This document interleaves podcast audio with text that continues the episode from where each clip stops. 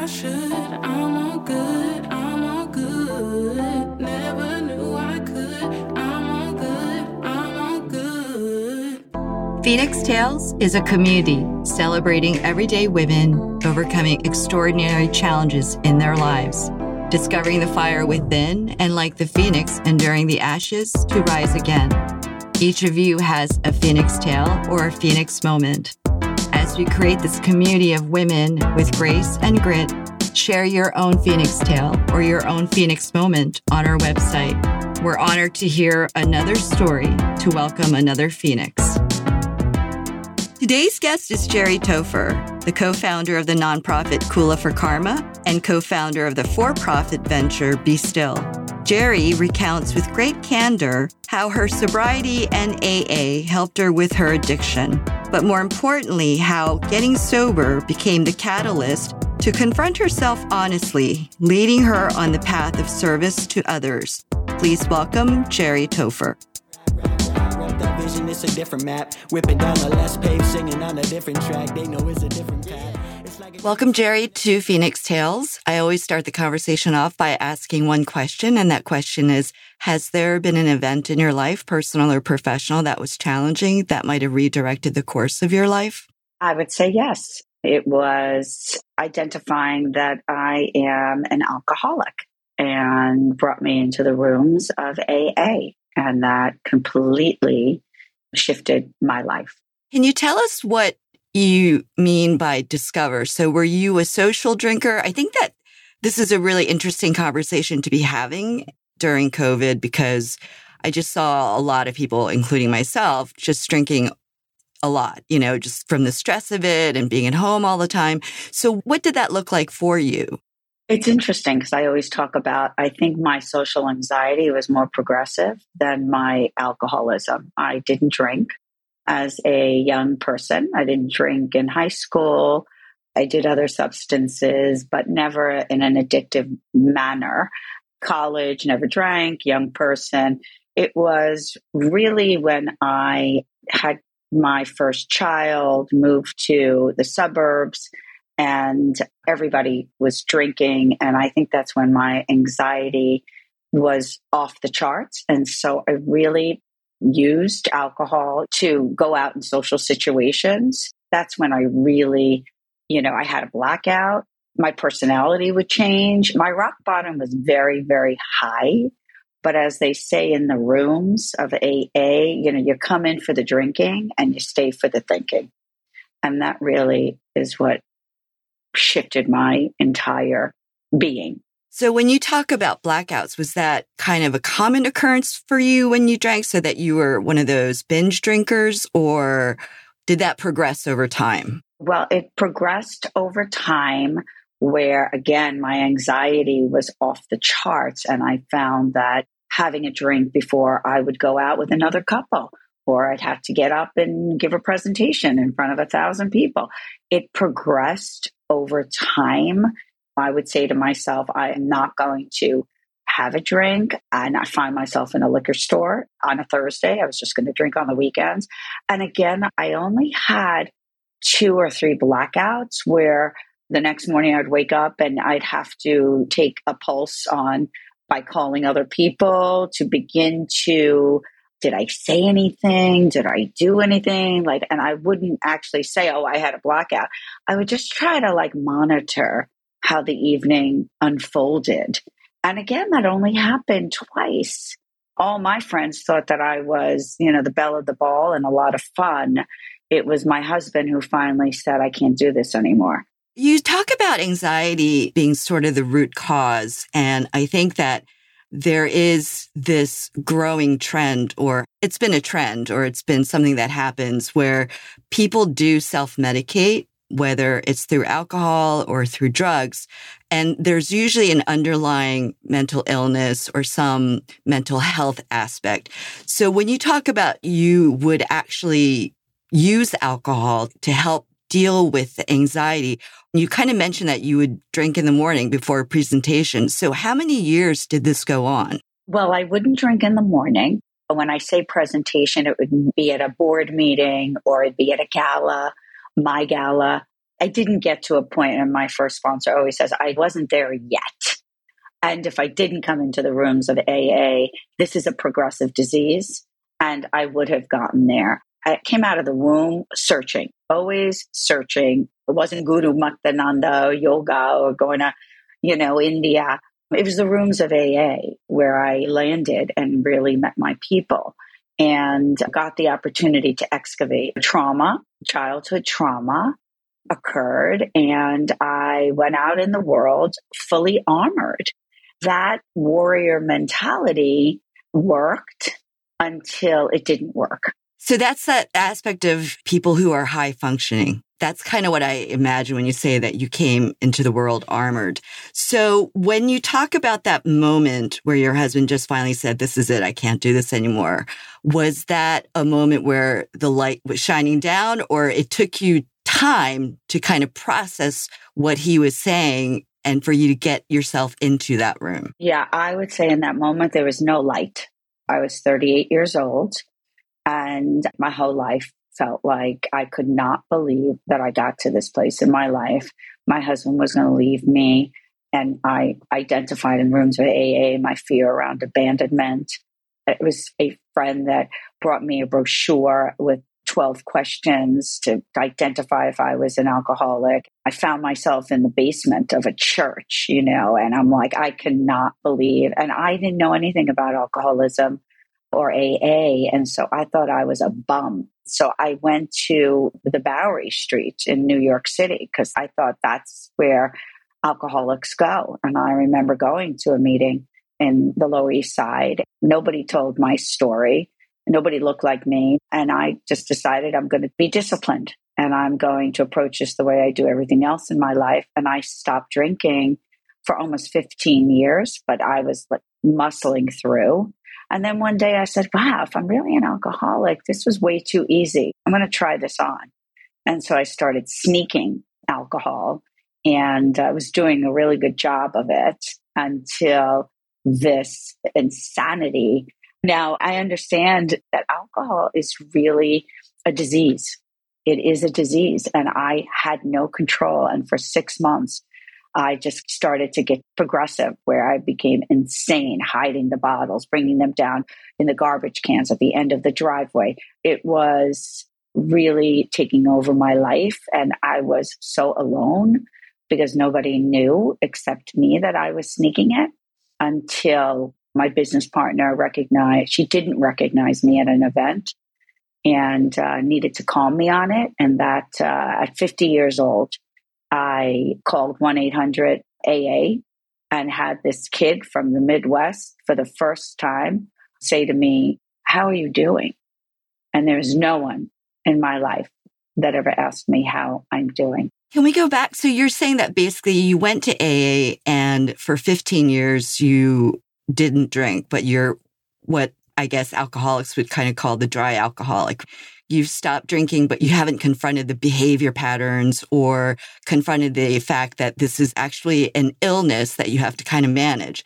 So during those 15 years, what changes did you make, even though perhaps psychologically and emotionally you hadn't turned the corner truly? I just did more of what I have done my entire life. I started running, you know, doing triathlons, I ran marathons, I built my business, I had in that time three kids, and you're just in life. You're just and always felt like an outsider looking in the way I felt my whole life. But I had no awareness. My story would be, you know, if your father left you and took all the money and you became the parent at 17, I would tell my story and and hold hostages and validate my shit was just the process of what I did until I, you know, not even being aware of it, you know, picked up a drink. I didn't even know what I was masking at that time until I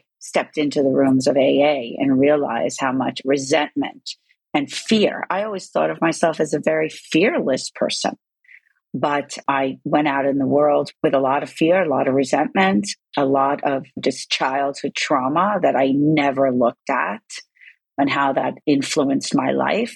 I really had an opportunity to really excavate in a way that therapy and no other integrative resources for me.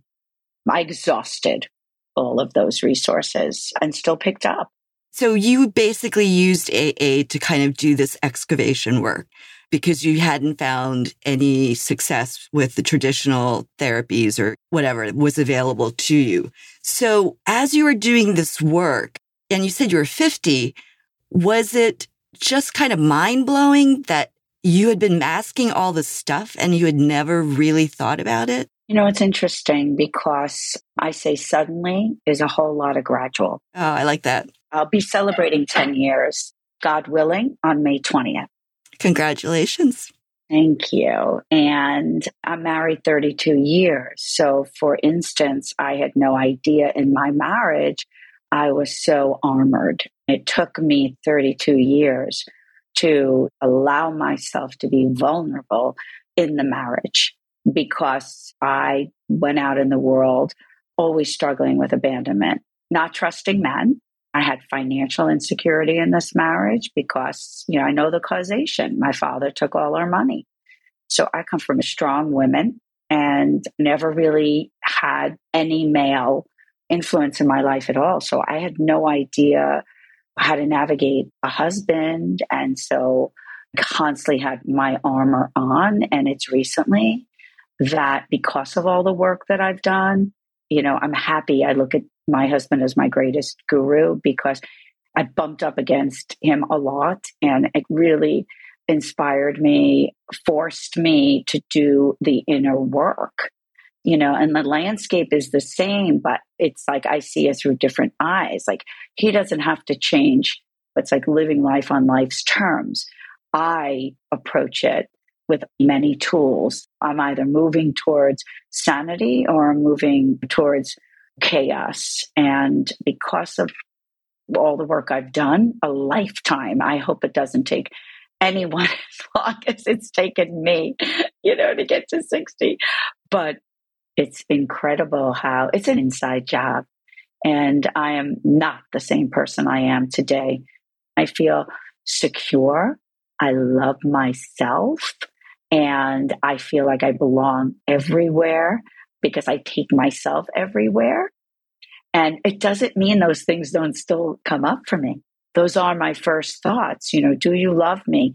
Am I good enough? Am I smart enough? But the difference is I don't act on that any longer. I have like an inner giggle now. Can you define that for us? I'm not mentally cutting myself any longer. I am really being kind and loving towards myself and knowing when to flip the cookie. It still comes up for me that I'm jealous or that I'm competitive or I'm not enough. And I now have the ability to pause and look at it as an opportunity to lean in. There's the 11 step prayer, which is the St. Francis prayer. It's all about being that, you know, pick up the phone. You need it, then pick up the phone. You don't need to have your, my husband say, you know, like you did a good job. You know, let him know he's doing a good job. Just really flip it and how proud I am of you and check in with your intention while you're doing it. And that is the way I am choosing to live my life and have a lot of faith where another fear, I flip it, I go right into faith. And when you have that awareness, you're able to just pause. The pause is an incredible tool. As you were doing this work of confronting the fact that you had very bad role models as far as a father figure, men in your life, and the sense of fear, abandonment, and all of that. I also know you have sons. So, how is that raising sons for you? Again, I live with a man. He's a physician and now a businessman.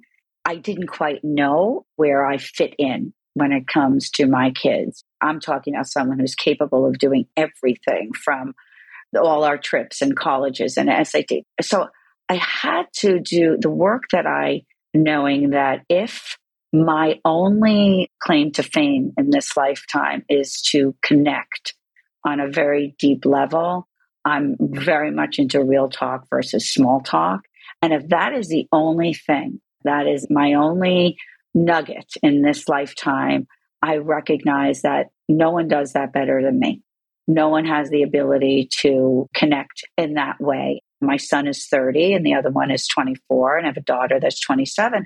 And basically, I trust they'll get that from me and what our relationship is about. And they're all into, you know, like excavating and getting healthy. And Jacob bumped up against anxiety, and he's a physician himself. And the fact that he was open enough to reach out and to go in to see a psychiatrist and get the help he needed. I actually had my first boy man friend. And now I have a lot of boy men friends, which I've never had my whole life. So I get to hear men that are completely vulnerable and talk about their fear and anxiety and jealousy. They have to be vulnerable in order to stay sober. So that thread into my relationships with my husband and my boys, you know, to understand that they're also a mirror image of me experiencing the same qualities. They have such a beautiful blend of being honest and vulnerable and finding their voice and going out in the world and being incredible humans. Did you notice the way you parented shifted during these past 10 years or your parenting style remained the same? You were always present for your children, perhaps neglecting other parts of your life, but that was one area where you did allow yourself that kind of focus. What has changed? It's interesting because it's probably the same landscape, but seen through different eyes. What has changed is I don't operate out of fear. I operate as an observer. I have a daily practice. I go to AA meetings every single day. It's like going to, you know, temple. I get to hear a message, what I need to hear. I meditate every day. I work the program and I work my life like a bandit. You know, AA comes before my children and my husband. And so I got to a place where I get to be the observer. And I'm actually now, I think that I'm not trying to fix it. I'm not trying to blame myself, my husband without a program. I observe him, how he deals with anxiety and fear without tools. So I've been able to help really be in relationship with him around the children differently as well. I think that's the biggest thing is that I listen. My thing is I always had to be in solution. I always had to fix you. And that actually would make me feel better about myself until you didn't take my advice. And then I would feel shitty about myself. So it was like I was so an ego now I just listen. I observe my thoughts around judgment, around fear. I love watching their journey. Can you tell us which of the steps was the hardest for you? And that brought up probably the most amount of knowledge, self awareness, having to confront your stuff, as you say. So, which step was that for you? The first one is the hardest because you're powerless over alcohol, but you realize that you're powerless over people, places, and things. And to think that I was powerless is hard because I always had to go out. You know, I had my boxing gloves on all the time. I felt too vulnerable. It just was so scary that I'd be powerless and then if you're powerless, then there needs to be a higher power. What is that? And I didn't believe in God. I had to come to believe. And what I love about AA is, you know, nobody tells you what to do. It was more about do you have the willingness to believe that there is whatever, and if it's a pencil, the guy with the beard, whatever. Do you have a willingness to believe that there is a power greater than ourselves? It's interesting because when you ask that, the steps are so in order because when I had to come to the fourth step and really talk about my resentment, the brilliance is the last column of the fourth step is really looking at your peace. And that was like, whoa, you feel so vulnerable. And yet it's so empowering because if it's my peace, then I have the ability to change it without you having to say or do anything that makes me feel good about it. You know, I have the ability to shift and choose the way I want to show up. So, how long did that take, that true shift? And I'm just going to ask this question because I think that people who have addiction, it's a lifelong thing, right? It's not you stop drinking and you don't have those moments in the day where you're like, oh, you know, a drink would be amazing at this point, that it's something that is internal that you have to kind of face all the time. So what did that look like for you? And when you say that you felt empowered, which I love because the show is all about empowering women to tell their stories and finding the meaning in their own lives, right? Like their lives are worth having been lived and is living. So what did that look like in that process of like owning it and saying, ah, I have accountability for some of this? So funny you're bringing a process because I never really, I never understood process. Now that I'm 60, I'm all about process because I never want to get there because getting there meaning I'm underground. I'm no longer living. And when I'm in process, I am more present and I'm feeling like I'm elongating my life here because, you know, even though I'm 60, I feel like I'm 30. They also talk about the program. They say something like you're halfway there. You're only halfway there. And so when you ask me that question, it's like when I first did, you know, 10 years ago with the steps, there's a tremendous release. It was so wonderful to be able to talk to someone who walked in my shoes and would sit there and shake nod her head and get it because there's so many challenging, embarrassing, there's still such shame and stigma around, you know, and I just felt like a bad girl and I felt like I was a loser. It was hard for me when I first came in on so many levels.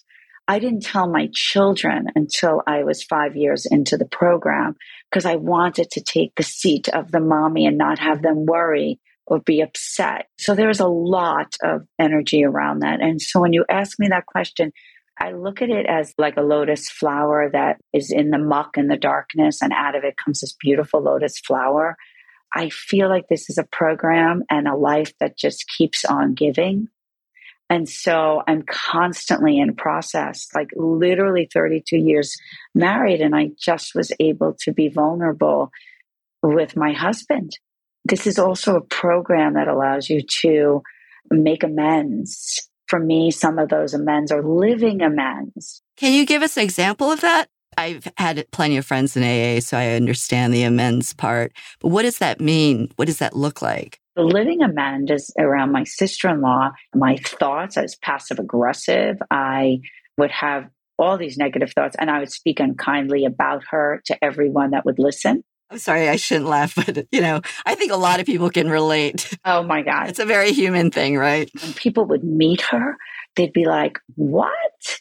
This is how pathetically insecure I was around mothering and being in the world my amends with my sister in law, who I still have the same thought. You know, some of them have softened, some have gone away, but some of them still exist. It's just the way she shows up in the world. I called her up out of nowhere and just said to her, You know, you are an amazing sister in law. She always shows up. She is a great sister. She's a great aunt. I let her know. And she looked at me like I had 17 heads and was so in gratitude.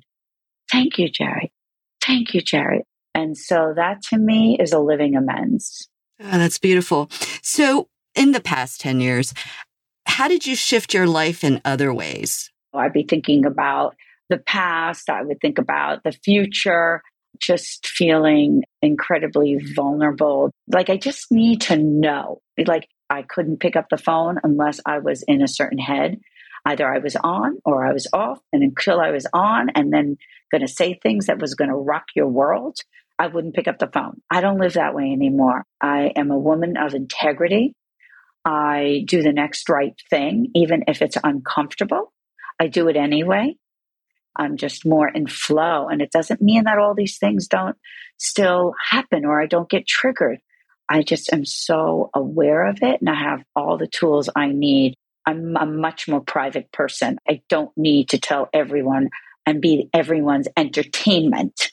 I think that I love and I'm so grateful for your honesty. I think a lot of the things that you are working on for yourself are things that many women face. That sense of needing validation, the competitiveness, having to prove yourself to, I don't know who, but you know, but everybody feels this pressure.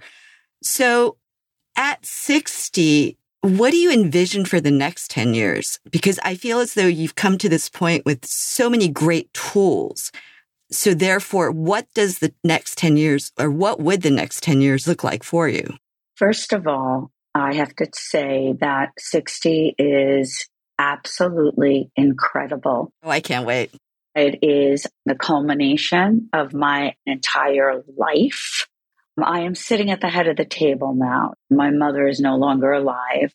I am the oldest person a lot of the times, like where I show up. And I look at that as being so incredibly grateful that I'm still working. I started a new business. I have a nonprofit, which I've founded and running for 16 years. There's so many young people. I could go to that place that I'm not enough. And I also know I'm staying in my lane. And I am so thrilled that I still get an opportunity to be relevant and to learn and to grow and to be curious. I love, I'm found out I'm a lifelong learner. I love it. I am going, God willing, continue to do my marathons. I love bodybuilding. God willing, my body will continue to work. You know, we're going to age, but what doesn't ever have to age is your spirit it takes a little bit more work because, you know, you're just like we're in life. And now we have an opportunity to be in life in a very different way. That's a great place to end. So, the last question is if you could name one song that resonates with you or felt as though someone had written about you, what is the song and why? I would say I love Pitbull. Wow. Okay. But there's a song also, if you get the chance to dance, dance and I'm forgetting something rhymes. I'm forgetting the artist. Um, but if you get the chance to dance, dance. Get up and dance. Thank you for listening to today's episode of Phoenix Tales, a show about women overcoming challenges and, like the phoenix, to be reborn, their lives reimagined. Make sure to tune in to our next episode to hear another inspired story. I am Juliana Kim Brandt. The show is edited by Podigy. Music is by Ryan Pruitt. Like a dream, so let me never wake up. I was so hung up on myself, just like a stick in the mud. A little time, a little patience when I got tired of waiting. Then I found that gem within me sticking out of the mud. And they gon' ask me why I do it, I'ma say just because. Okay. We gon' be the best on earth, just like we be out in rust. Pass behind me like a book bag, hanging down a coat rack. Focused on the future, not that coulda, shoulda, would have.